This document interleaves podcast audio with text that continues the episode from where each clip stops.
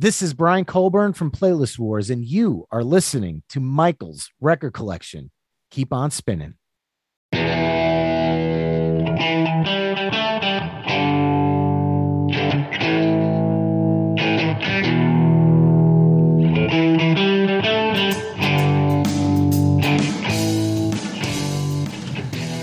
Hello again, everybody. It is time once again for Michael's Record Collection. This is episode number 68.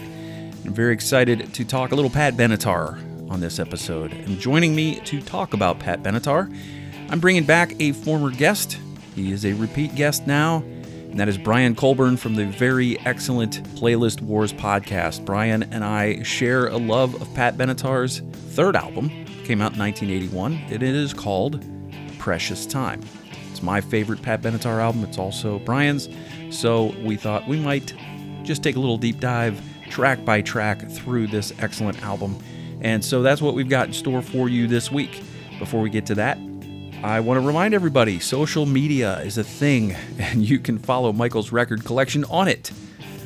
At Mike's Records on Twitter, at Michael's Record Collection on Facebook, YouTube, and Instagram. Visit michaelsrecordcollection.com and sign up for the free weekly Michael's Record Collection newsletter. And of course, you can always email me at michaelsrecordcollection at gmail.com. If you have any feedback for the show or for me, uh, I'd love to hear from you. And finally, if you don't mind, please visit my Patreon, patreon.com slash Michael's Record Collection. Check out the different levels, the different tiers, and see if one works for you so that you can support independent podcasting and independent writing. With all that said, let's get to this week's show. Let's talk a little Pat Benatar with Brian Colburn. Here we go. Hello, everybody. Welcome to Michael's Record Collection. I'm very happy to have back on the show with me Brian Colburn from the excellent Playlist Wars podcast. Brian, thanks for being a, a repeat uh, guest. Mike, thanks for having me again, man. I'm excited to talk some music with you again. Yeah, I've been uh, listening to your show. You guys have been doing a great job over there. And, uh, you know, I will silently yell at you guys in my car when I, I disagree vehemently. but, um, uh, and sometimes I will, I will uh, agree vehemently with you as well.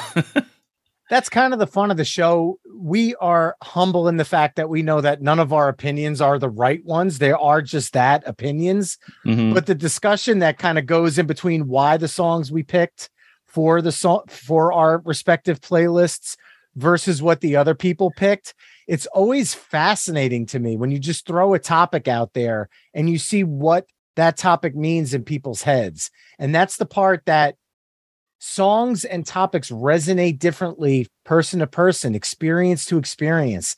And hearing that flesh out over 10 songs to me is fascinating. So I'm always like excited about the conversations we have because of the fact that in my brain, I could say, there's no way they can't not have this song. And then they don't and explain why. And I'm going, interesting. Like yeah. I never thought of it that way. and that's kind of the fun of the show. Yeah, and sometimes it, you can't make a decision. You have to you have to roll with a, a, a, theme. Like if you're if you're going with a band and you you think, well, I'm gonna I'm you know I have all these songs I love, but I have to go with some kind of cohesive playlist. So I don't want to bring too many slow songs into it. I want to rock out. So you kind of might pass up a ballad for a, a, rocker just to stay consistent. So there's a lot of different strategies involved. Brian, for those who missed the previous uh, time you were on and when I had uh, your co host Gomez on. Uh, briefly uh, tell us about your podcast again. Sure. Playlist Wars is a very simple format, but seems to work pretty well. At least I hope it does. It's one topic, three playlists. You decide who's best, meaning Gomez, myself, are the two co-hosts and we bring a third person on and we'll pick up we'll pick out a topic for instance, Mike, you were on for the songs of 1971, mm-hmm. and we each created a 10 song playlist that we each felt best represented the songs of 1971. And they went in three completely different directions as a topic like that would, because you're opening up the, the playbook, yeah. all genres, all musical styles, all walks of life. And we came up with three different playlists. And then at the end of the basically the show is us pleading a case for our 10 songs as we mm-hmm. kind of reveal them one through 10. And then the listeners vote for which one they felt, quote unquote, got it right.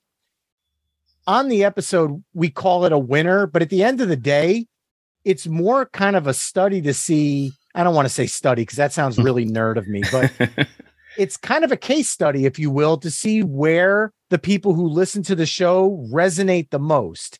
Because even at the end of the day, none of our three playlists are correct answers, nor are the ones that get voted. It's just opinions mm-hmm. of a mm-hmm. song and opinions of a playlist, and then opinions of those opinions. That's but true. The conversation that engulfs all of that is what I love about the show. Yeah, it's it was a lot of fun to be on and, and to try to narrow down a whole year's worth of music into 10 songs is is a thankless task. It had me cursing you guys' names, but uh, in the end I, I I went with my gut and I I paid for it because I I am a deeper track type person. I could have gone with the big uh, popular songs, but I had some songs that barely charted, and um, you know. But I enjoyed talking about 1971 with you guys, especially since 1971 is something that I can I barely have a few memories of that year. You guys have no memories of that year. no, not at all. And the the beauty of that is the memories I have of it are all that of me growing up because my parents played a lot of those albums growing up. Yeah. And it creates different memories because we didn't live the scene, so to speak. We kind of heard these songs post mortem, if you will, mm-hmm. you know, a decade after the fact. So the scene had completely changed by 1981 when I was four or five years old. Yeah. And by that point, hearing those songs, it was a different experience wrapped in a completely different musical landscape. Mm-hmm. So hearing how the three of us kind of approached it, I thought was absolutely fascinating. Yeah, and the other thing too is that you we all have our own experiences. You have experiences of growing up where you grew up, and I have experiences growing up where I grew up, which are vastly different places, and so different parts of the country don't necessarily your classic rock station isn't necessarily playing all the same songs my classic rock station's playing, even though there's a lot of you know there, there there's a lot of homogenous uh, radio stations that are owned by the same groups there were songs that did better in the midwest than on the east coast and those still mm-hmm. kind of resonate in the playlist. So it was a lot of fun. Uh, if anyone's wondering i did not win I don't know where I placed because you guys just announced the winners, so I'm guessing last. But uh, I will. Uh... I honestly, once they announced the winner in my brain, I'm like, okay, on to the next one. I know yeah. Gomez. We'll spoil it. Gomez won that one, but I'm not going to say what we played because I would like people to go back and listen to that and kind of listen and see if they agree. Yeah. But the way the voting went, but Gomez again, he's the youngest of all three of us. So to me, it was kind of a Cinderella story. so in that regard, I was like, dude, bravo. Like you're the farthest removed from 1971 and you beat both of us who were older than him. So yeah, and he went he went a much different way than we went with his list. So uh, yeah, it resonated with your with your your voters, and you know, obviously, you probably have you probably have listeners that vote religiously every week, and then others they only just kind of weigh in on the shows that they like or the you know the topics that they're into. So um, who knows on any given day like you you won't necessarily be getting votes from the same group of people or, or people with the same interests. Right exactly. It all depends on on the show. Like we did a rush episode recently and i was blown away watching the ticker of votes actually changing in real time worldwide like votes coming from all over the world. and I was completely blown away by the amount because Rush fans are passionate.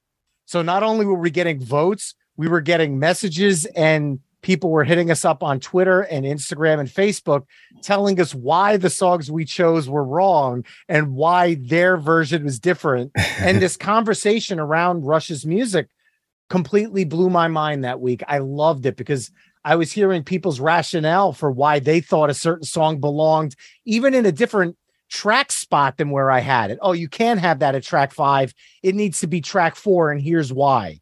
And that kind of passion is what I love about what we all do in this kind of music podcasting space yeah. is basically wax poetic about our favorite songs. So that's why I'm so excited to be doing it here again tonight. Yeah, we get to nerd out, and that was a that was my favorite recent uh, episode that you did with uh, friends of the show, Steve and Jerry from the uh, Something for Nothing Rush uh, fan cast, which is a great show also. So go check that one out as well. Yeah, absolutely fantastic. Those guys are encyclopedias on Rush. Couldn't say any any bad things about them. Two unbelievable guys there.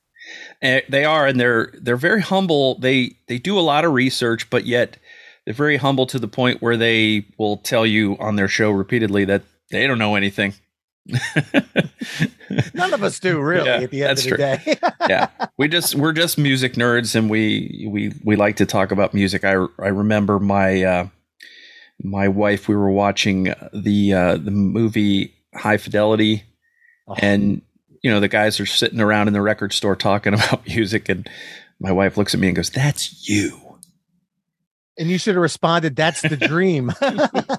yeah, I didn't deny it. I was like, "Yeah, yeah." I, I like to think we're not quite as pretentious, but we probably are. Just a little bit. yeah. So what we're doing today, Brian has come on the show. We're going to talk a little bit about one of our favorite uh, albums. Our favorite Pat Benatar album, Precious Time. Look at that. Got the CD, got the LP right there. Mine's yeah, on hold the shelf. Now hold it like this. There, there you go. Mine's on the shelf. I forgot to get it down before the show. I usually do, but the the podcast listeners aren't going to know any different. But the the video watchers will see it. And um, yeah, this is Pat's third studio album, Precious Time, released July 6th, 1981 on Chrysalis Records. And it followed in the Heat of the Night in 1979 and Crimes of Passion 1980, the all difficult third album.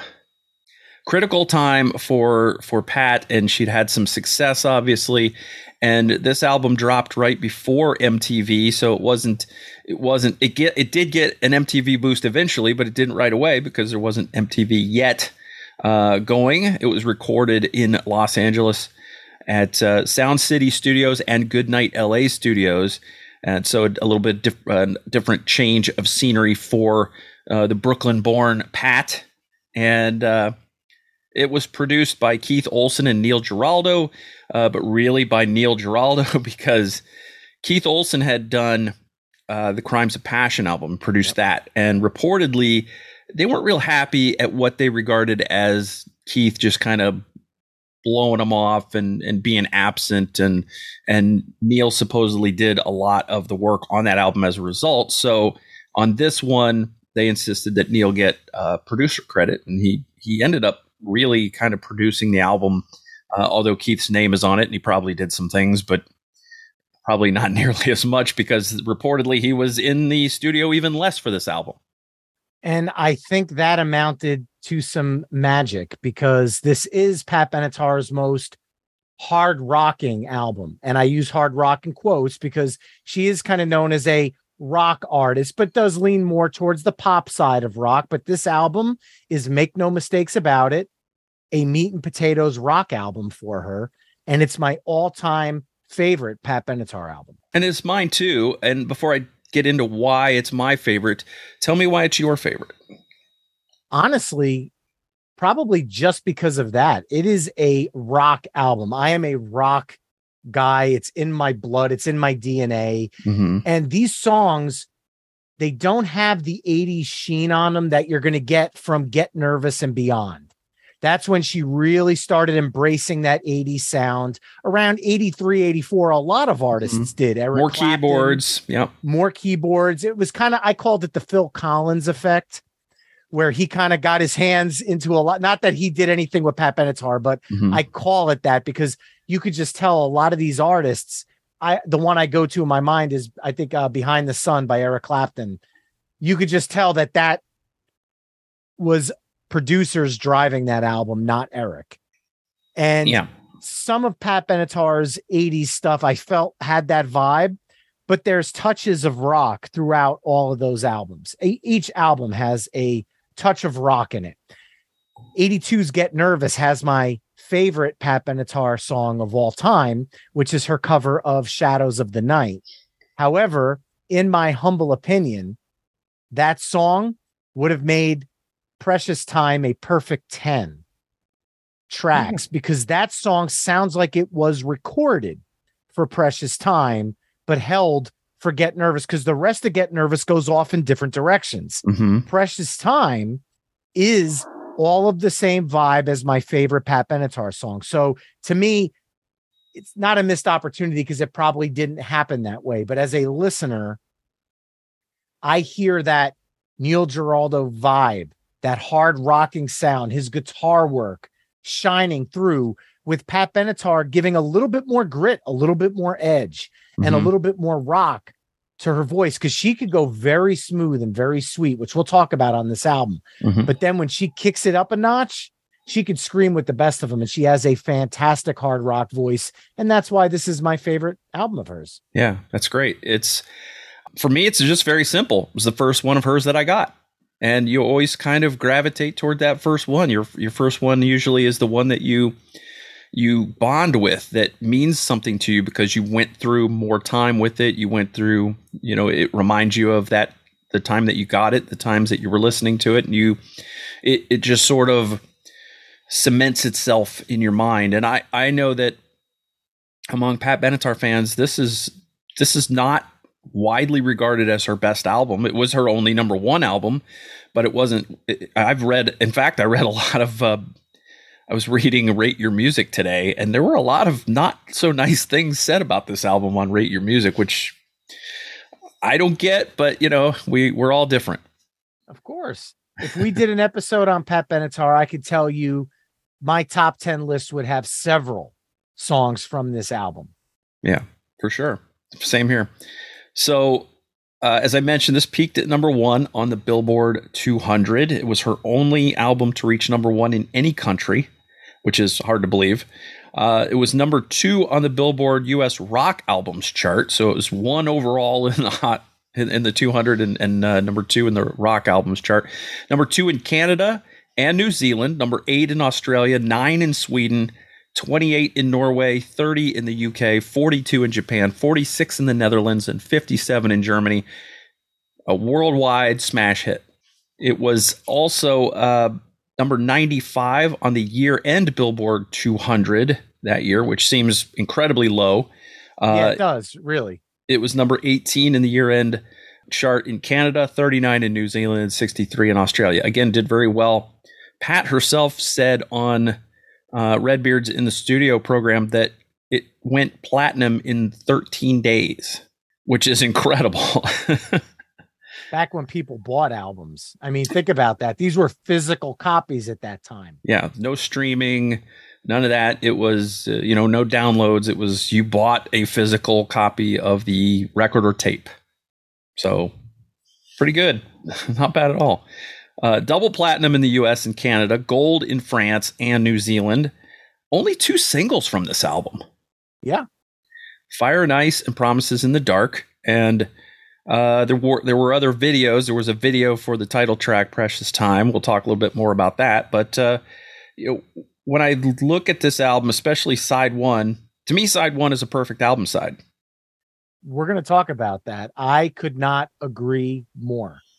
When I think of precious time, I could tell you right now, beyond a shadow of a doubt, this is one of the 80s best album sides across all genres. Easily in my top 10, maybe in my top five, and possibly in my top three. It is that strong. It is a perfect album side. Just came up with a great idea for your show. top 10 album, album sides. sides. Yeah. Yeah. Yeah, that would be interesting. All right, so here's the personnel on this album. Pat Benatar, obviously, lead and backing vocals. Neil Giraldo, lead guitar, keyboards, and backing vocals. Scott St. Clair Sheets played rhythm guitar. Roger Capps played bass. For me, the unsung hero of Pat's band is Myron Grombacher, the drummer. Alan Pasqua played piano. Uh, there were multiple sax players on Evil Genius, Gary Hel- uh, Herbig, Joel Peskin, Tom Scott, Larry Williams, and Keith Olsen, the uh, Pro- producer played tambourine on Fire and Ice. They so he re- get they couldn't get Myron to do that. they, they, really got their money's worth out of Keith. The Chrysalis Records did. wow. So what do you think of this this band? When you think of of this album, I think that the the rhythm section of Capps and Grombacher for me don't get nearly enough credit. They don't I mean they're not household names by any stretch of the imagination. Everybody kind of knows who Neil is and they know he's a good guitar player, Pat obviously steals the show, but for me, that that bassist and that drummer, they just put down a rock solid foundation for everything that those guys put on top of it. Yeah, and this album is definitely one where I'm going to be talking about this a few times tonight. The dynamics in this album are simply impeccable. I mean, this album is dynamic. Going from soft and sultry to an explosion to different styles between the verse and the chorus, timing changes, everything. These guys are locked in. And it gives this opportunity for Neil to just go crazy on top of all of it. And there's times and flourishes where he does. But Neil is such an underrated hero on guitar because he knows exactly the right amount to play to every song. And this album is a shining example of that because he never overstays his welcome or shines too bright to make it stick out of the song. And we're going to talk about specific examples of that tonight on these songs as we get to them. Why do you think Neil Giraldo never really captured the public's imagination in terms of guitar heroes? Everybody talks about you know the same names over and over. They don't they don't typically mention Neil. Uh, they'll mention Neal Schon. They'll they'll mention you know Eddie Van Halen. Obviously, the very you know the very uh, talented and and flamboyant guitar players who who are fast and, and can move across the fretboard. But Neil Giraldo is not in that conversation often, and he's just a fantastic guitar player. I have a theory as to why that might be. Total theory. But my theory on this is because it's Pat Benatar. When you think Tom Petty and the Heartbreakers, you could say, oh, Mike Campbell, an amazing guitar player. When you think Pat Benatar, you think Pat Benatar. You don't think and the blank. If it was Pat Benatar and the blank, where the band had a name and it was part of the Pat Benatar to the point where Pat Benatar, I feel, saw this because that's why they go out as Benatar Giraldo now, mm-hmm. not just Pat Benatar. She wanted him to have equal billing. So I feel like because it was the Pat Benatar show at the height of her career, it was guitarist be damned, no matter how good it is, Pat Benatar is the star. Whereas when it's wrapped in a band name, people seem to give different credit to different people mm-hmm. where need be. When you think of a Toto, you think of a Journey, you think of these amazing guitar players, Neal Schon, you know, uh, um, oh Steve Lukather. Steve Lukather. Yes. had a brain a brain just turned off there. It's, it's, it's, a Monday. What can I say? Yeah. But yeah, that they're part of a band. So you kind of get to know all the band members. And with an artist, I felt like maybe some people didn't. And that's not a it's not a dig either, but it's just a, what I'm observing is it yeah. could be a, a, possible theory of that. Yeah, I think there there could be something to that. And and if she had gone, if they had gone out on the road as Pat Benatar and the Crimes of Passion or something like that, you right. know, people might have looked deeper into into who was playing with her. You're you're right because uh, a person who was on both of our shows is Liberty DeVito, and a lot of people don't know who Liberty is, and he is one of the great rock and roll drummers of all time. Absolute dream come true interview for us, and I'm sure you as well. Yeah. Playing on every single Billy Joel studio album, except for the earliest ones before the band came into play, but the Billy Joel band, mm-hmm. not the one that's out there now, now it is, I hate to say it, it's Billy Joel and the collection of musicians, but mm-hmm. this was the Billy Joel band. Yeah. The core of that group. And Liberty was the guy pounding the skins behind it, driving these classic albums. So to me, it was uh, we were we both got to talk to a living legend. Yeah. Yeah, fantastic. He's just a delight to talk to. Fantastic interview and so gracious with his time. He's it was amazing. I was just kept looking at the clock, going, he hasn't he hasn't waved me off or looked at his watch, so I'm just going to keep going. Let's dive into side one. You ready? Hell yeah, let's do it. All right, so it kicks off with "Promises in the Dark," written by Giraldo and Benatar, and this is a not a common theme in Pat's music. There are not a lot of just Giraldo Benatar compositions.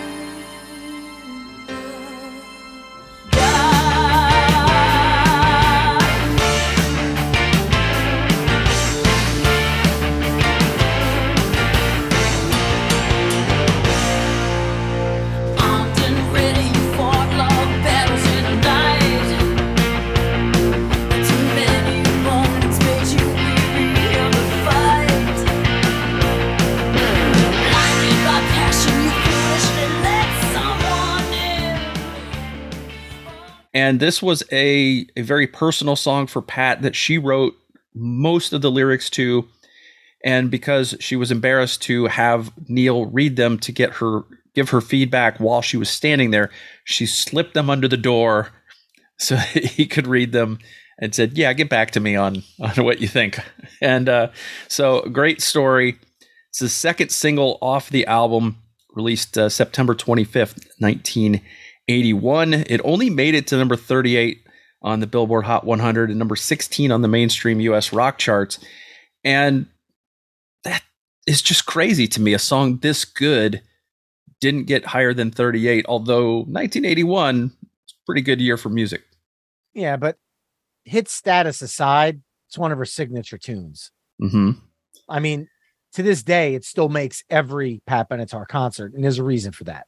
Mm-hmm. Uh, this is a song with, for me, uh, one of the best vocal performances ever that she has put down in the bridge of this song. The bridge of this song, just by itself, and I think that's kind of for me a lot of the times is the sign of a good artist is how are their bridges? The bridge sometimes can elevate a song, sometimes can knock a song down. For Pat, this bridge is phenomenal with the uh, you know, your heart says try again, and that note that she hits, and then oh. Neil just blasts in with that solo, uh, just absolutely ripping the strings off that guitar, and it just all works.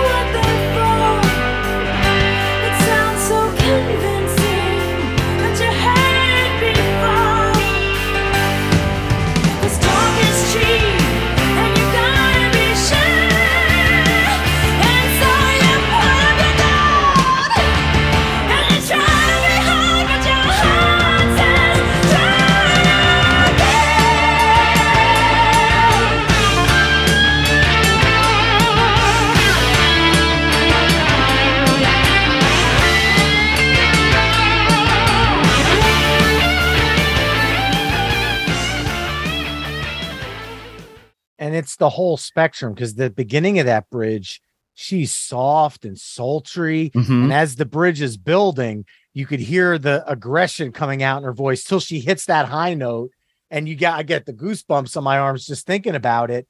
This song actually dupes you because the album starts off, you think you're listening to a power ballad. Mm-hmm. It starts off slow. Mm-hmm. Minute and six seconds you're feeling like this is just going to come in with maybe some strings and it's going to be a power, you know, just not even a power ballad, just a ballad to start the album. Then at 107, it just flips the script and this assault of rock and roll starts.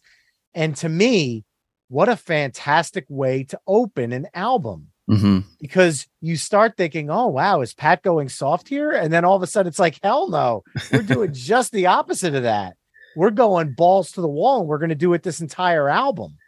And to me, we talked about Neil being underrated, but that guitar solo, how he didn't become a mainstream discussed guitar player is beyond me. Mm-hmm. Unbelievable. And we had posted this on Twitter today that we're going to be talking about this album tonight.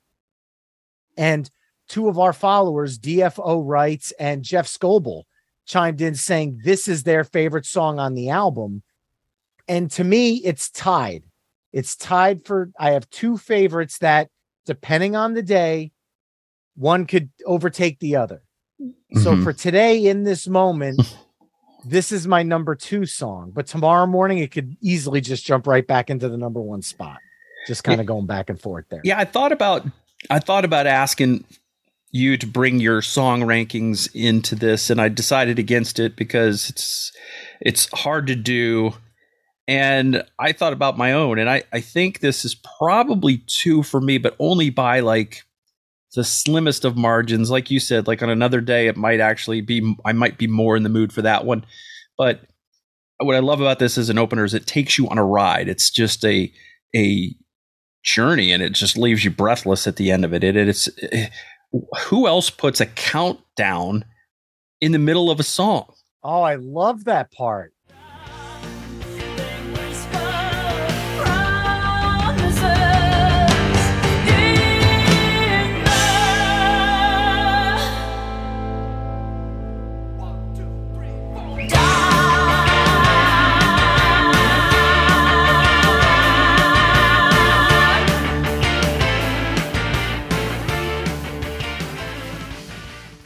Count in the final d- dark in the final chorus. It gives you the feeling that it was done live in the studio. Whether it was or not, I don't know. But I would, I feel like they're all just standing around in a circle. And that's where you get that lead in the microphone. One, two, three, four. Da. Yeah. Like it's just, man, you could feel the energy. Yeah. And I actually am glad they included that yeah, same. without it, I feel like it almost might have felt like the song was ending. Yeah. On like a cliffhanger. And this way, it feels like it just feels so live and so raw and so real. So perfect way to start the album. Yeah. I mean, they just bring they bring the song to a just a stop and then one, two, three, four, da, and then just blam right into the uh the big finish. So um perfect way to start the album. Promises in the dark. And then we go to the other single, Fire and Ice. And this one was co written by Tom Kelly, uh, who has written a lot of hits in his time.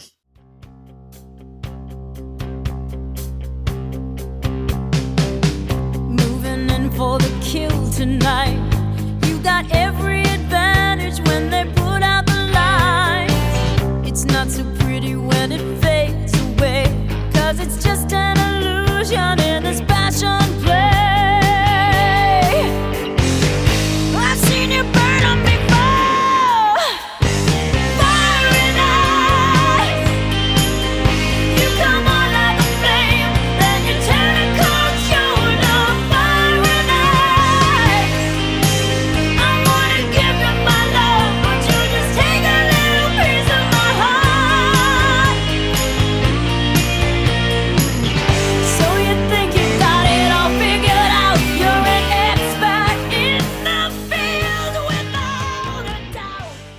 The uh, the combination of Kelly and Billy Steinberg have written some of the biggest hits in pop music, like Virgin, uh, Alone by Heart, uh, I Touch Myself by the Divinyls, uh, just True Colors, tons of great songs. But he wrote co-wrote this song with Scott St. Clair Sheets and Pat Benatar. It peaked at number 17 on the Hot 100, number two on mainstream rock, and yet for only getting to 17 on the Hot 100, Pat Benatar won a Grammy Award for Best Female Rock Vocal Performance in 1982, her second Grammy. And just what what I think Pat Benatar does better than anybody probably is she rocks mid-tempo songs. And that's what yeah. this is. This it really is and I could say beyond a shadow of a doubt, I see why this was the lead single. Definitely the most radio friendly mm-hmm. Song on the album. But again, a dynamic between the verse and chorus. There's a push pull because that verse is kind of soft and sultry. And then mm-hmm. it kicks in. And there's this dynamic where when you're listening to this on vinyl, it actually gets louder. The band kicks in, you feel it. And that's something why with modern music, with brick walling, I feel like you kind of lose that experience. But as a kid, I remember when the chorus ended, you could almost hear yourself talking. And then when the band kicked in with the chorus, you couldn't anymore, at least based on how loud my parents played music when I was a kid. yeah, you're right. It's the today you don't get the the dynamic range in in a lot of the music that's put out there. Thanks, Rick Rubin. Thanks, buddy. Mm-hmm. Uh, mm-hmm. I have a volume knob. If I want something to be louder, I'll turn it up. I don't need everything to be louder than everything else. Oh, it's the worst. It's the worst. but again, this song, blistering guitar solo in it. Yeah. Just enough heat to fit the mid tempo aspect of the song. Like I said, Giraldo's playing to the song. He could have taken this completely over the top. And you could tell he was teetering with that edge in this, but he towed the line so perfectly because he never overplayed the song. Mm-hmm. And when I posted about this album on Twitter, Comfortably Days chimed in saying that this was his favorite song. Yeah. This would probably be my number three because again, this first side is simply perfect. so no matter which way I slice it, I'll just spoiler alert. My top four songs are coming from side A. Yeah. Because of how much I love this side. Although no disrespect to side two, which or side B, which we'll get to later. Yeah. Sure. And and yeah, I, I see this as the first single because it's probably the most like her previous singles it has the Pat Benatar chorus signature chorus sound. I think, even though it's a you know it's a little it's a little slower, but I mean, so was "You Better Run." That was a little slower, also. Two so, fantastic songs there, fantastic. Yeah. So then uh, we go to Just Like Me, and it's, it's a cover. Pat's always done lots of covers throughout her career. This is from Paul Revere and the Raiders. And it was originally released in 1965, made it all the way to number 11, but I was not familiar with this song until I had this album. And and that's surprising because my dad has like all those those old bands. He had that stuff all, all over on eight tracks laying around that we used to listen to. Not quite the success she had with the Young Rascals cover "You Better Run," but a, another solid song and a rocker.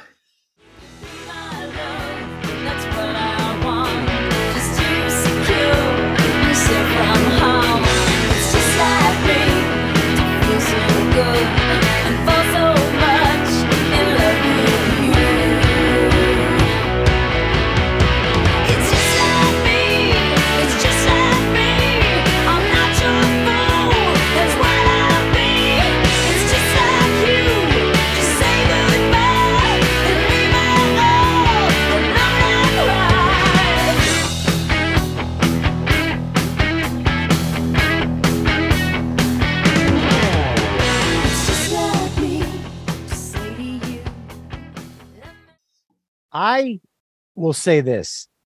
She picked the two most perfect cover songs that could go on this album out of all the cover songs she's done. Mm-hmm. You Better Run, absolutely fantastic.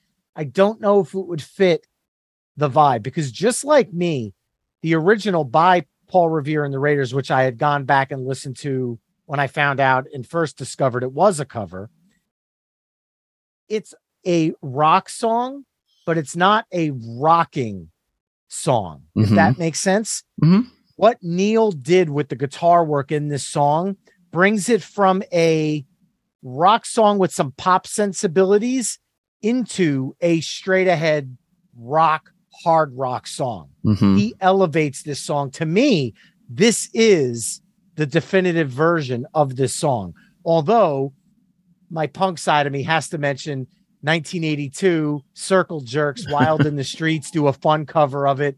Totally different than Pat Benatar's, but to me, Pat Benatar's is the gold standard. Again, that push pull of the chorus, the, the verse is so restrained, and you almost feel like there's an intensity brewing mm-hmm. at the and then the chorus is when it starts spilling over the sides and the pot starts boiling over and her voice is shredding this yeah she's screaming it with authority and it's perfect i absolutely love it it's toeing the line with heavy metal during the choruses of this uh, oh, this God, song yeah. very very heavy uh, chorus on this song so just Like Me, the third track. And then we come to the title track. And this one was written by Billy Steinberg about his mother.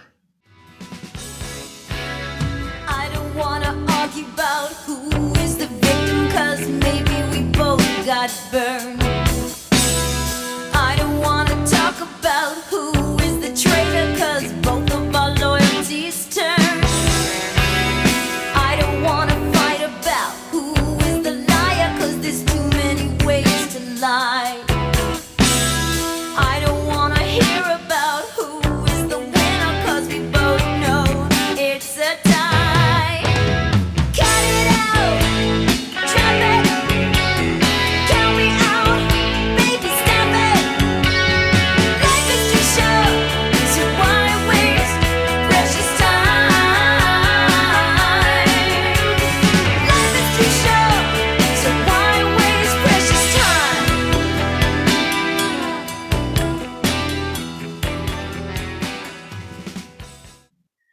it, comes off as as being as being sort of reading like a relationship between um, a woman and like a wealthy man, which the video sort of uh, sort of portrayed that too. Uh, this is my favorite song on the album and my favorite Pat Benatar song of all time. This is a the way she sings it, the lyrics, everything about this thing sells sells me on this song. This is um and, and also I have to cop to the fact that the video helped sell this to me as well because you saw in that video Pat's toughness, but you also saw her vulnerability. She shows her vulnerability in that song as well. And it just really worked for me. Pretty sophisticated for an early MTV video. Uh, they had some green screen going on, some split screen stuff, uh, some special effects. Uh, I'm not really sure what Neil was doing with the that sort of shirtless uh, look with the uh, I don't know, it's some shirt or something over his head like a shake, and then he was playing that pink BC Rich guitar, and um, you had Pat throwing drinks and pushing a guy into the pool and flipping him off of his hammock and stuff, and being kind of violent. It was, it was, uh, it was pretty amazing. There was a lot going on in that video, but the song itself, just the the juxtaposition of the vulnerability that she shows and the way she sings the the chorus, and then that fantastic guitar over the chorus. That riff that he plays over the chorus is amazing. Yeah, I'm shocked this wasn't released. I know the video is out there, but they never officially released it as a single. Yeah. This is also my other favorite song on the album. And with that being said, Shadows of the Night's my number one. It's Precious Time and Promises in the Dark for my number two. Yeah. So if we ever have you on, let's say for a Pat Benatar episode, I've already spoiled three of the songs of my 10. Yeah. Probably, maybe, depending on the day. But this song is so dynamic and heavy because the push pull that I talked about earlier, what Neil's doing in the verse when the snare hits and he's doing those on the guitar and he's making the guitar almost rhythmic with the stops he's doing, making those snare hits vulnerable because the song just kind of empties after that snare hit because the guitar is stopping on the snare. It just adds this tension to the verse. Mhm. And then the pre chorus into the chorus is just step up, step up, step up. And that guitar solo, the opening of it, the beginning of it, dare I use the word, he's subdued at the beginning of this yeah. But this is an example of a song that he could have easily went right into it full fire and overplayed the song but the subdued nature of the guitar really builds that tension and then at the end of the solo he does enough pyrotechnics to bring you back into the heavier part of the song. Mhm. So the story that he tells musically in the guitar solo itself is something that needs to be pointed out and applauded because this is one of his finest moments on album for me personally. And I miss the days when album sequencing was done for vinyl because this song is absolutely perfectly sequenced. I could not see this ending the album. Mhm. I could not see this opening a side. No, I couldn't couldn't. see this in the middle of a side. It needs to be a set one closer, side A, whatever you want to call it, Mhm. and it's in the perfect spot. Yeah. So it elevates the album as a whole where it was placed in the nine songs. Yeah, it's the it's the song the band plays. I don't know about Pat Benatar when she plays live, but it's for me just the metaphor is it's the song the band plays before they break and come back for their encore. It's the one that leaves you wanting more. Yes. Definitely. So, and, and then speaking of Neil Giraldo, I don't know what you call that. I don't know if it's a bent note or whatever. That first guitar note to lead off that song, that oh, that just kind of yeah, bow, that leads you into that staccato um, rhythmic guitar that you were talking about. That first one, it just sets the tone so nicely.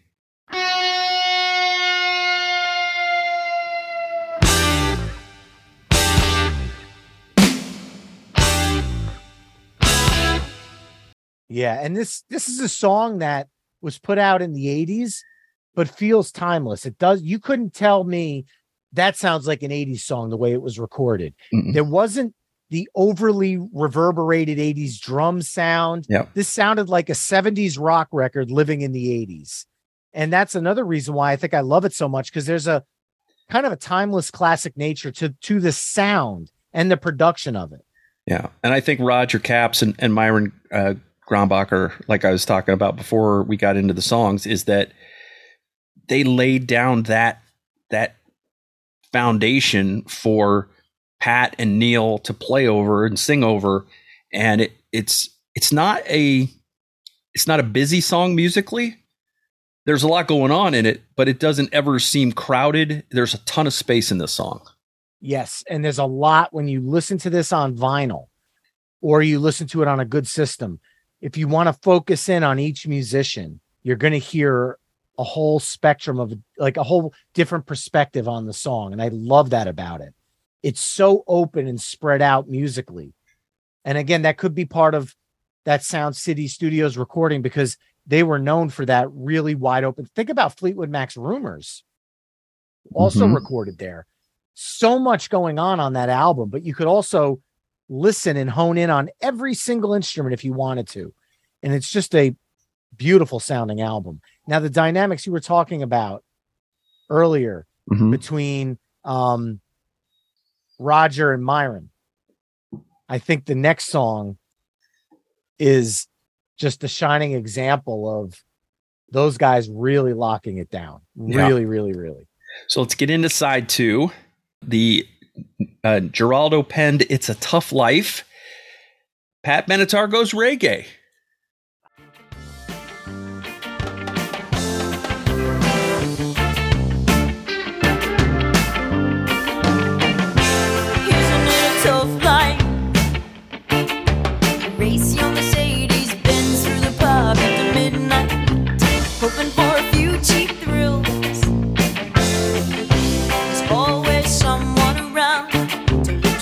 Your.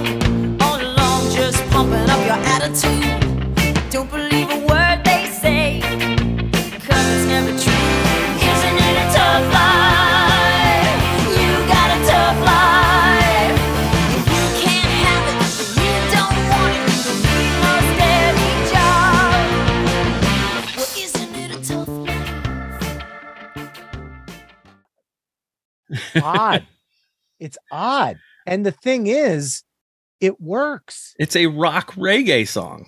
But when you listen to it in the context of the album, had they not gone into that reggae signature, I feel like this would have been a song that our friends at Records Revisited, Ben and Wayne, might put it as a one or a two.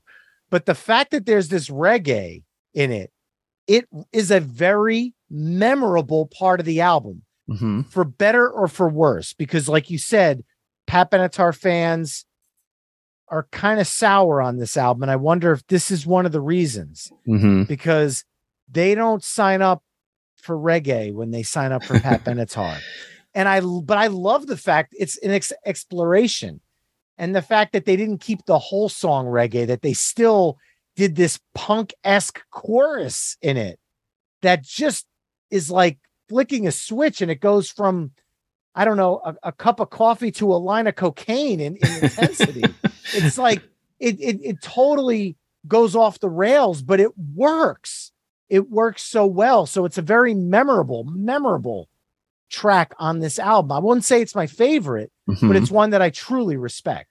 Yeah, and I think you're right. I think that this is part of the reason that a lot of the the, the big time Pat Benatar fans don't rate the album as highly as some of, of her other albums is that almost all of the reviews I read said uh, the side side one's pretty good, but side two dot dot dot, and then you know then they start bagging on side two. But it's interesting. You brought up uh, Roger and Myron.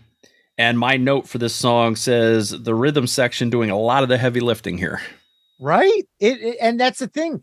Neil left it to them. Mm-hmm. because he is not overplaying on this song either. He could have, but the rhythm holds the show down. And that transition from reggae to rock or punk or whatever you call it, if that was sloppy, the song would completely fall apart. But these guys were locked in on this song. Yeah. And it would have been easy for Neil to put, you know, to push those guys aside as the producer and the lead guitarist. You know, it would have been easier for him to not give them the space and not not let them do so much heavy lifting. But uh, I'm glad that he did because it does make the song work for me. And it's you know, this it's a song that maybe the you know there, there's been some consternation on the internet about the lyrics that you know he's sort of uh, oh you know poor poor me uh you know the the rich people in LA are are not nice or whatever you know it's but uh you know it's it's fine uh, and lyrically it's fine i don't think it's one of the better songs but I, uh, lyrically but i do think it's a good song and it's it's certainly not a song that i would ever skip exactly. Exactly. It's a memorable, attention grabbing song. Mhm. It's not forgettable. Yeah. And I don't have any songs on here that I skip when I play the CD. I, I play the whole thing all the way through. But let's get into song two on side two because this one, I didn't even know this until we started researching this album. And I, I read the liner notes as a kid, and for some reason, it never connected with me that Neil Giraldo wrote this song, Take It Any Way You Want It, with Martin Briley. And I love Martin Briley.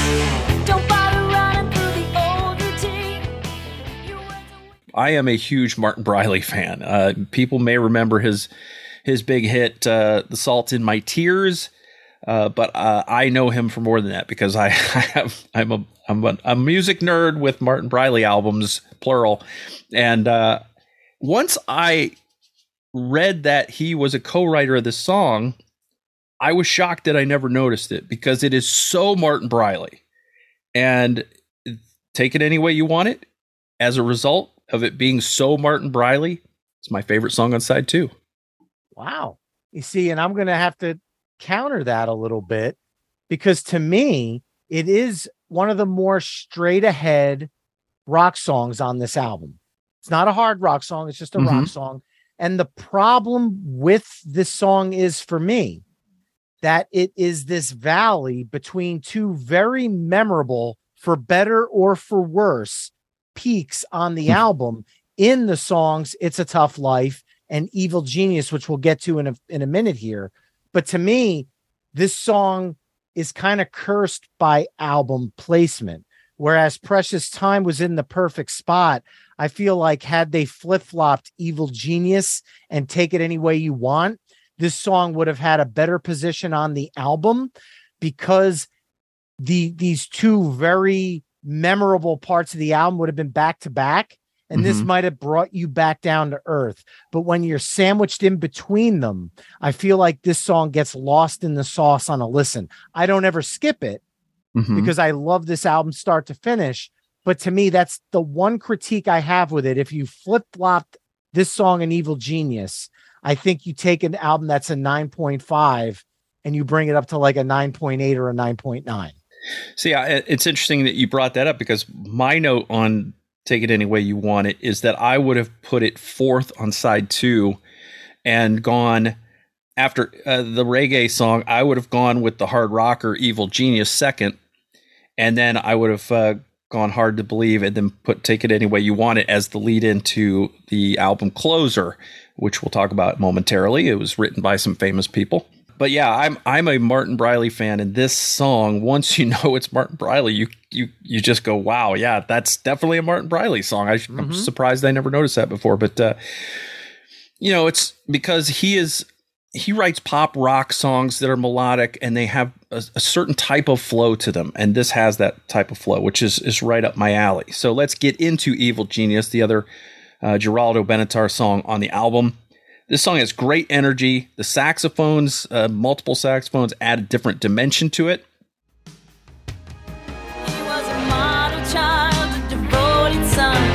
loved and admired by everyone.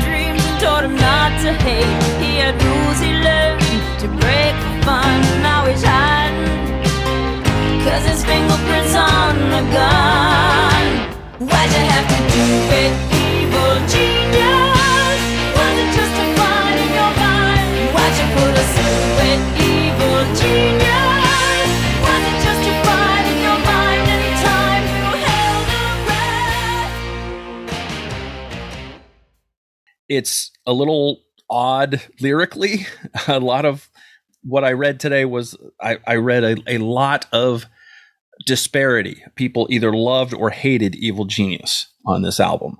And I love the way Pat sings it. She just really, really sells it. Whether the whether the lyrics are a little ridiculous or not, uh, it's serious subject matter. But it, it, I don't think it quite pulls off what they were hoping it would pull off lyrically but she makes you believe it. This song is one word heavy. This is a heavy, heavy song. I could hear a band like Shinedown covering this song now and it working on modern rock radio. Whoever's idea it was to add a horn section onto one of the heaviest songs on this album was genius because on paper, were they an evil genius? Oh, there you go. boom. I'll tell you, on paper, it does like if you were pitching this, like, oh, that heavy breakdown in the middle, let's add horns. People would kind of look at you funny, but the way Neil produced this and the way he played the guitar solo, where he kind of was very subdued for the first 30 seconds. And then at about two minutes and 18 seconds in, you start hearing these horns underneath this subdued guitar playing and then by 2:30, the horns are in full effect. And then he just starts getting heavier and the solo goes into dare I say metal leaning. It's not a metal song, but there's metal elements in that riffing that's going on during that solo. And mm-hmm. to me, it's probably one of the best guitar riffs on the album. I love it. And once again, brief hints of pyrotechnics on the gu- guitar solo, but he never overplays it. It stays where it needs to be. He played just enough for it, and it's one of the most memorable songs on the album for the horn section because it was left field, but Yeah. also for the fact on side two, you've already had reggae. Now you've got horn sections on this quasi metal, almost Black Sabbath esque riff. like, what the hell is happening here? And to me, it is a very creative way to side B an album because the first side is your Pat Benatar, what you know about or what you love. Mhm. Side two is a little bit of the, I'd call it the after party, a little bit of experimenting going on Yeah. here. And I could see why it, it causes such a rift between Pat Benatar fans, either loving or hating it, because some people kind of want bands to stay in their wheelhouse. yeah. And this is like ACDC trying something else. and it to me it works, but to some people it's a, a crash course in brain surgery to use another musical reference. Like it just is not smart. Yeah. I like it though personally. Yeah, I do too. And I think stylistically, because there's so much variety on side two, that's where you get the the critique that it's uneven. It's it's that it's a it's it's. I mean, it's not a perfect album, but it's a great album, and Yes. there it's it's got a perfect album side, but it's not necessarily a perfect album. But um, Evil Genius, I, I love the energy of the song. It's just it, it always is one that will you know elevate your mood immediately. Uh, at least for me. Uh, and then Oh. go ahead. I was going to say, in my mind, because you were talking about the song kind of rotating the different songs around, Mm-hmm. and I had mentioned Shadows of the Night. I would have loved to hear it on this album. And coming out of Evil Genius into Shadows of the Night, giving you that radio anthem for side two, Mm-hmm. I think would have brought a cohesive nature to this side because it's that pat that everybody's familiar with. And it works so well for Get Nervous, but you throw it right here in the middle of side two, and you're kind of grounding this experimental side a little bit. You're Yeah, kind of leveling the playing field with a little more familiarity. I could see so that. that's kind of my my my uh my argument for that song being a perfect fit for this album. Yeah, and I would like to. I think it would be interesting to hear that song without the '80s sheen on it too, to to hear it a little bit more raw. Yeah. because I think it would still hold up really well. Even because I haven't seen Pat live, but I'm sure that it probably Oh. comes off. It probably comes off a little raw in the uh, in the live setting, uh, or a little at least a, a- little more raw than it does on the album anyway. Yeah, there's a live CD and DVD you can get. I highly recommend it. It's called Live at 35, I think. Unbelievable. I've watched it with my daughters before. They open with Shadows of the Night. Okay. All the harmonies going like just like the album. And when it kicks in, there is the keyboard, but the guitars are more front and center Mhm. and there's an energy to it that I think you'd really appreciate. Yeah. I'll have to check that out. Uh, yeah, Pat. Not seeing Pat is one of the big holes in my uh, in my concert going life, and um, I'm trying to close those up as as I go, but uh, haven't been able to do that one so far. Hard to believe is the fourth song on the album, written by Neil Giraldo and Myron Grombacher, and for me, this is a sort of a power pop offering that is I don't skip it, but for me, it's probably the closest thing on the album to a meh song. For me, it's it's fine. I don't love it. I don't hate it. It's there.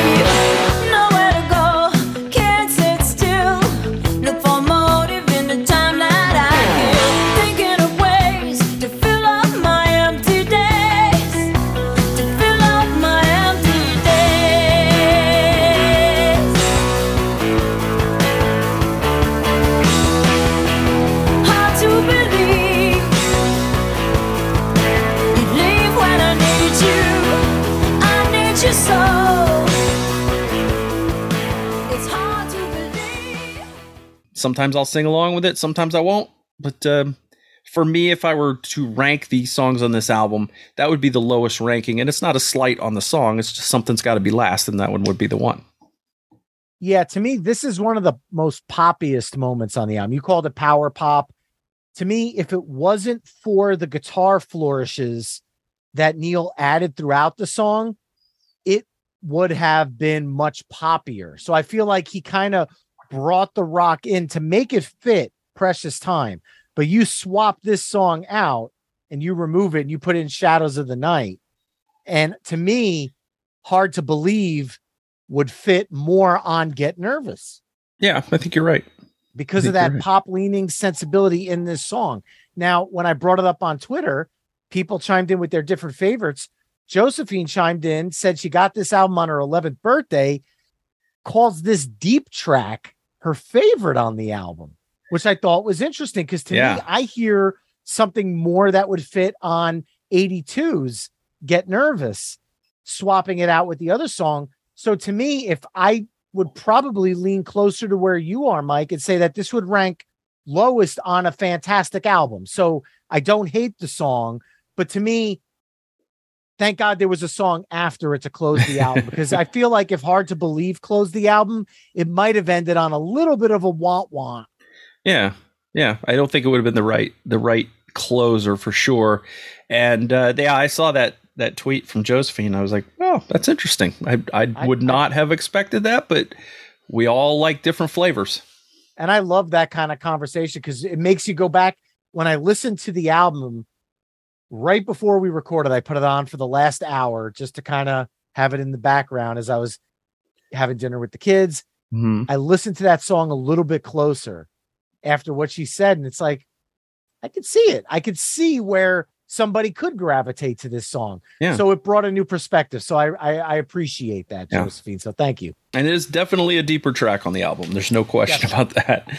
Actually, I don't know. The next song is probably I, I never heard of this song before. The last one on the album. Yeah, side two, bringing the curtain down with Helter Skelter cover from a uh, an obscure band from Liverpool, England, and Beatles.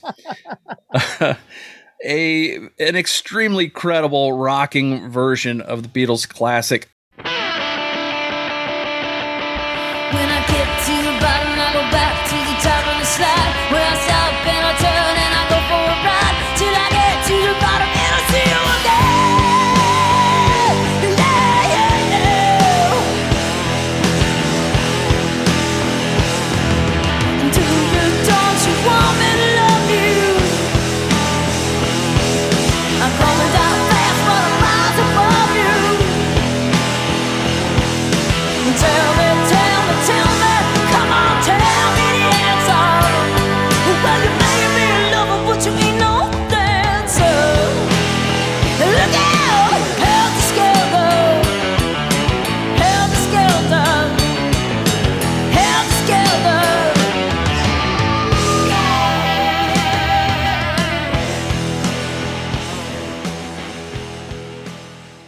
I find that as much as you know, you look at the Beatles and you go, these guys set the standard in so many ways.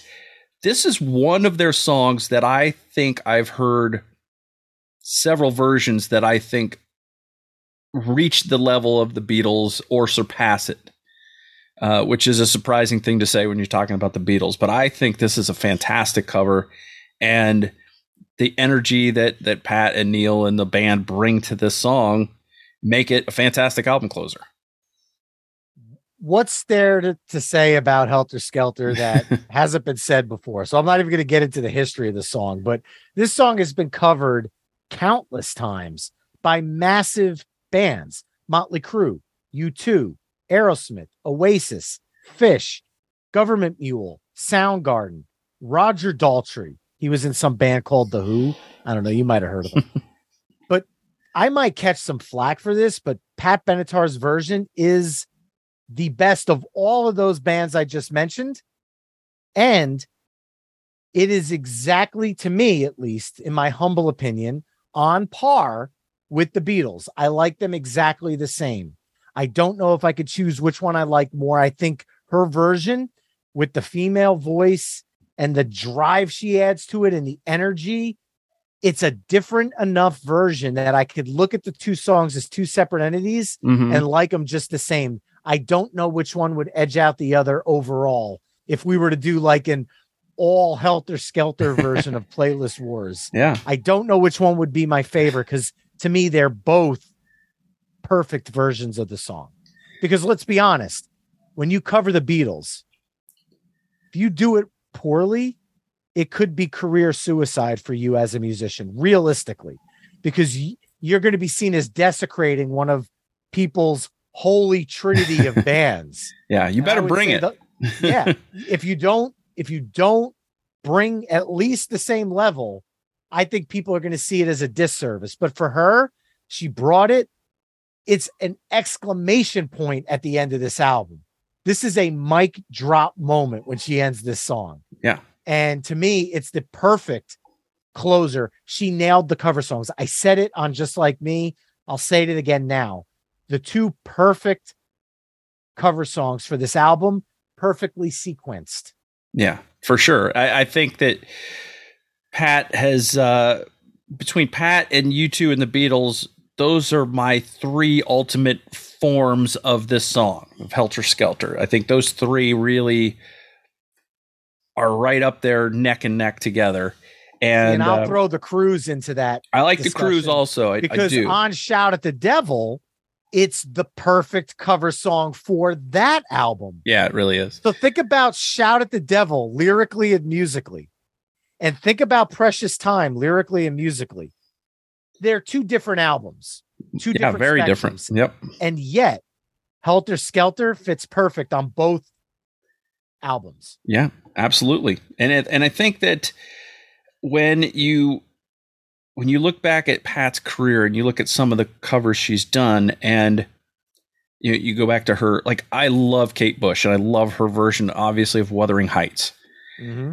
And I when I I had already knew that song before I went back and and revisited Pat's first album, got into the deeper cuts, first couple albums, and I went, Pat did Wuthering Heights, and it's good and I like it, but it's very very different, and I think in some ways it works really well, in other ways not so much. But I think here she really nails these covers. Unbelievable. I mean, her vocals on this, they're heavier than any other song on the album, including Evil Genius. yeah, Like she is screaming this song, but it's not where she's blowing her voice out. It fits perfect. This version effing rocks. Like, Yeah. really? she's growling these these vocals out. She's just like roaring like a lion. It, there's authority in them. Yeah. She's telling you what's what's happening. Yeah. She's not like offering you her opinion that maybe you should consider. She's demanding you listen to those vocals and you feel it. And to me, it's the perfect album closer for this album. She's not suggesting that you may be a lover, but you ain't no dancer. She's just telling you flat out. Exactly. it's it's great. It, it, it is a great way to close the album, and just one of the all time great albums in rock history, male or female. And it's criminal that she's had to wait so long to get in the Rock and Roll Hall of Fame. oh God, yeah. uh, but that's at least getting corrected. And this album, for me, it rep- represents to me the pinnacle of her work. She's done fantastic work before, fantastic work after, but for me, this one hits the sweet spot. Again, I know I'm biased because it was my first album by her that I owned, and uh, you know, when you're when you're a kid and you're growing up and you get an album, you listen to it, you don't have like, oh, okay, I get another paycheck coming up next week. I'll get another album and then another album and then two more from Amazon and put this one on the credit card. it's like you've got a finite amount of music and you live with those songs and you play them over and over and over and over and and they become part of who you are. And that's what this album did for me. Well, Mike, I have a question for you then. At the induction, we obviously are not privy to any of this information. Does she choose a song from Precious Time? And if so, which one does she choose in her inductee performance? Because they do three, maybe four songs. Let's do some prediction time here. If she does a song from here, I feel like if I were a betting, we're going to put money on it, I feel like she would go Fire and Ice because it was the bigger hit and got her the Grammy. But I would prefer if she did Promises in the Dark because it is a it's a Giraldo Benatar song. It is a very personal song for her. It was, you know, she was just still a fledgling lyric writer at that time, and this is a personal story for her. And it's an amazing song, one of her best, one of her absolute best, to to the point that sometimes I would rather hear it than my favorite Pat Benatar song. So that's the one I would I would probably think that I would like her to play because I don't expect her to play Precious Time. Um, but Fire and Ice would be the one I would bet that she would play from this album. Yeah, Mike, I think you and I are in perfect lockstep. Although I don't believe she will play anything from Precious Time. If she did, I think she would go Fire and Ice first. I'd rather her Mhm. do Promises in the Dark, but if I were a betting man and there were Vegas odds, I would say Heartbreaker, Hit Me with Your the Best, best shot, shot. hmm maybe Invincible, or um, Maybe Invincible. We Belong as the third song. Like there's, I don't see her doing Shadows of the Night. I don't see her doing All Fired Up. I see her kind of staying in that era of, you know, the Legend of Billie Jean. Mhm. I could see that. Um, Pat, if you're listening to the show, I would uh, I would appreciate if you do Le Bel Age. oh, that's a good one. I'd like to hear "Sex as a Weapon," but I love that. I love that song too. Yeah, Again, Mike, you need to go. You need to pick up that live DVD. There's another great version of "Sex as a Weapon" on that, and some cool stories that Neil tells on stage as well about him writing uh, eight six seven five three zero nine. Some, some fun anecdotes in it too. So Great. I um I took some grief on Twitter for saying how much I loved the um the album uh Seven the Hard Way. really, Yeah. why? People were like, "Oh, that's not even one of her best." I'm like, "But she's got there she's got like six better so- better albums than that." I'm like, "Mm, eh, my mileage may vary. I I think that's a very strong album, but what do I know? I mean, God, I- I'm I'm pulling it up right now. I- hold on here. I mean, it's Invincible, Sex, is a Weapon. great. Le Bel Age is a Obviously, fantastic song. Invincible was massive. Yeah. I think this is the real turning point where after Get Nervous, then you had Tropico, Tropico, which was leaning more 80s. Seven the Hard Way was all in the 80s bucket. And Mhm. I feel like they started to pull back out with Wide Awake in Dreamland because All Fired Up was them kind of trying to go back to the Mhm. rock sound. So I feel like between Tropico and Seven in the Seven the Hard Way, it really was kind of going much more pop. And then they pulled it back. And then obviously the 90s output, which is very underrated, very underrated. Her 90s stuff is fantastic. Yeah. Um, I'd love to hear her revisit True Love, but I know that's not the that, that, that would not be a Grammy performance, but that's an amazing album. Yeah. Yeah, that's definitely a that was definitely something that she was at a point in her career where she said, "I want to do this, so I'm going to do this." And Yes. and I'm going to do this uh and if it sells it sells, if it doesn't it doesn't. The only thing I'm surprised is she hasn't had a studio album in 19 years now. I would love to hear more from them.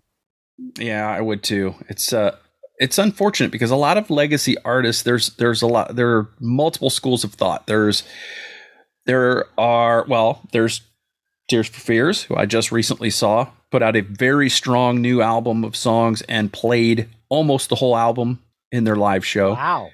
There are bands that will put out new output, but play one song maybe of the new song at their, at their shows. And I'm thinking of like Night Ranger.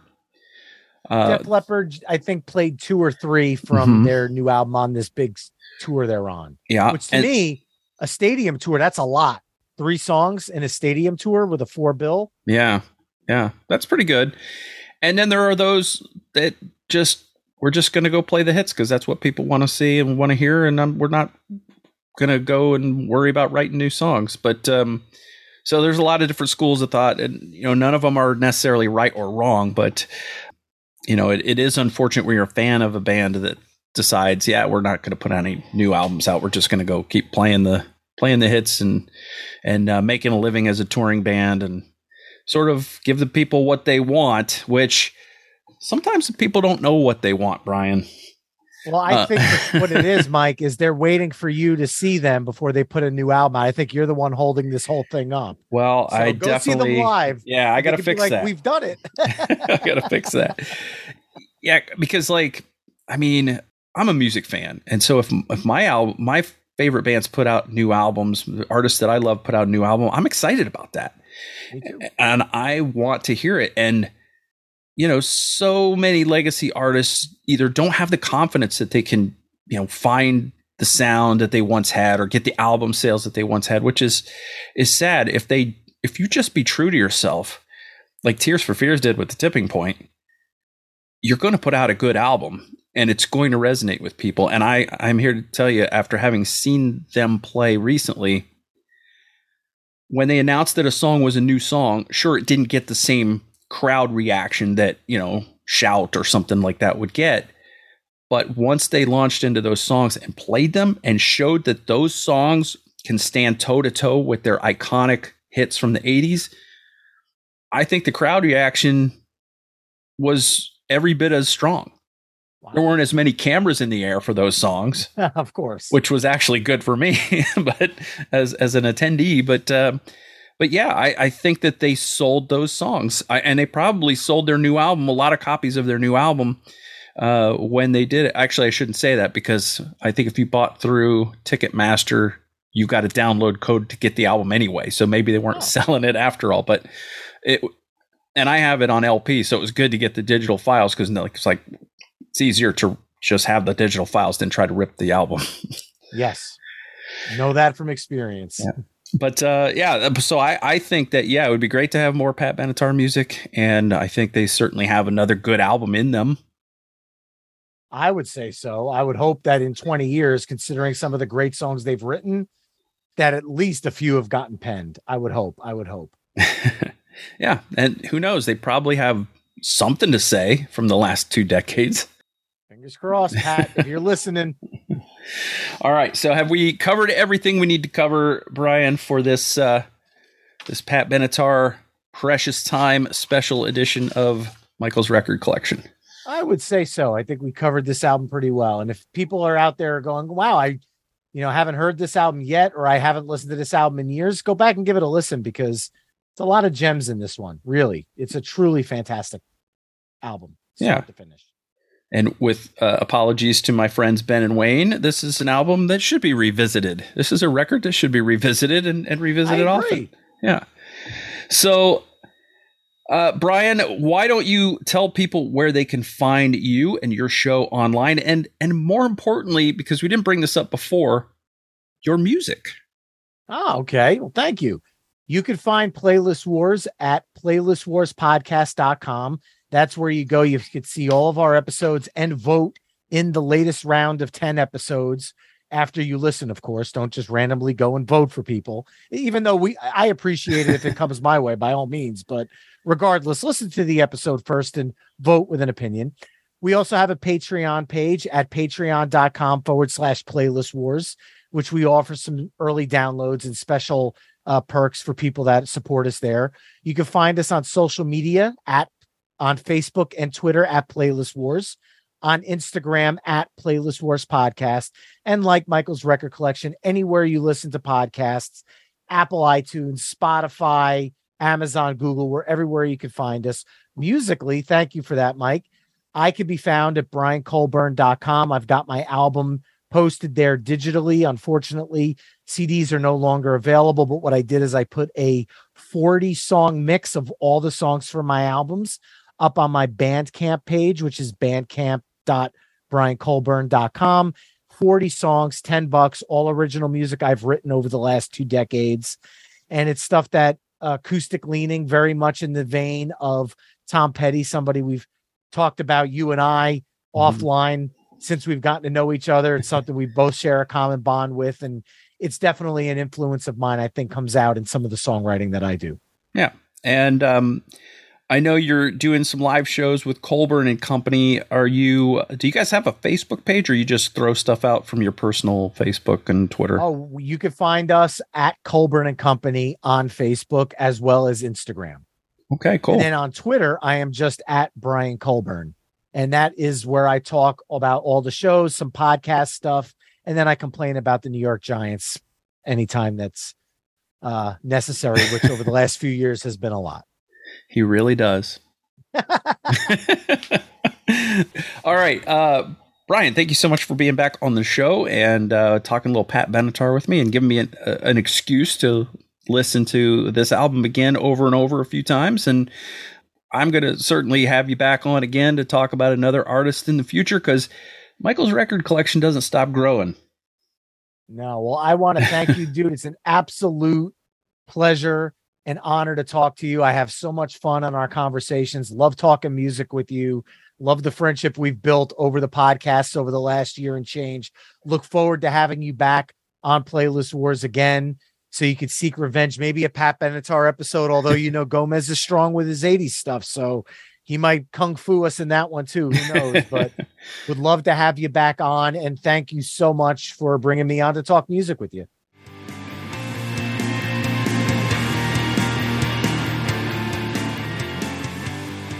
Michael's Record Collection is hosted and produced by Michael Citro. Logo graphic courtesy of Jerry Cutchins. Follow Michael's Record Collection on social media, at Mike's Records on Twitter, and Michael's Record Collection on Facebook, YouTube, and Instagram. If you like what you hear, you can support the show through our Patreon at patreon.com slash Michael's Record Collection. For the free newsletter version, go to substack.com and just type Michael's Record Collection into the search bar. Thanks for listening.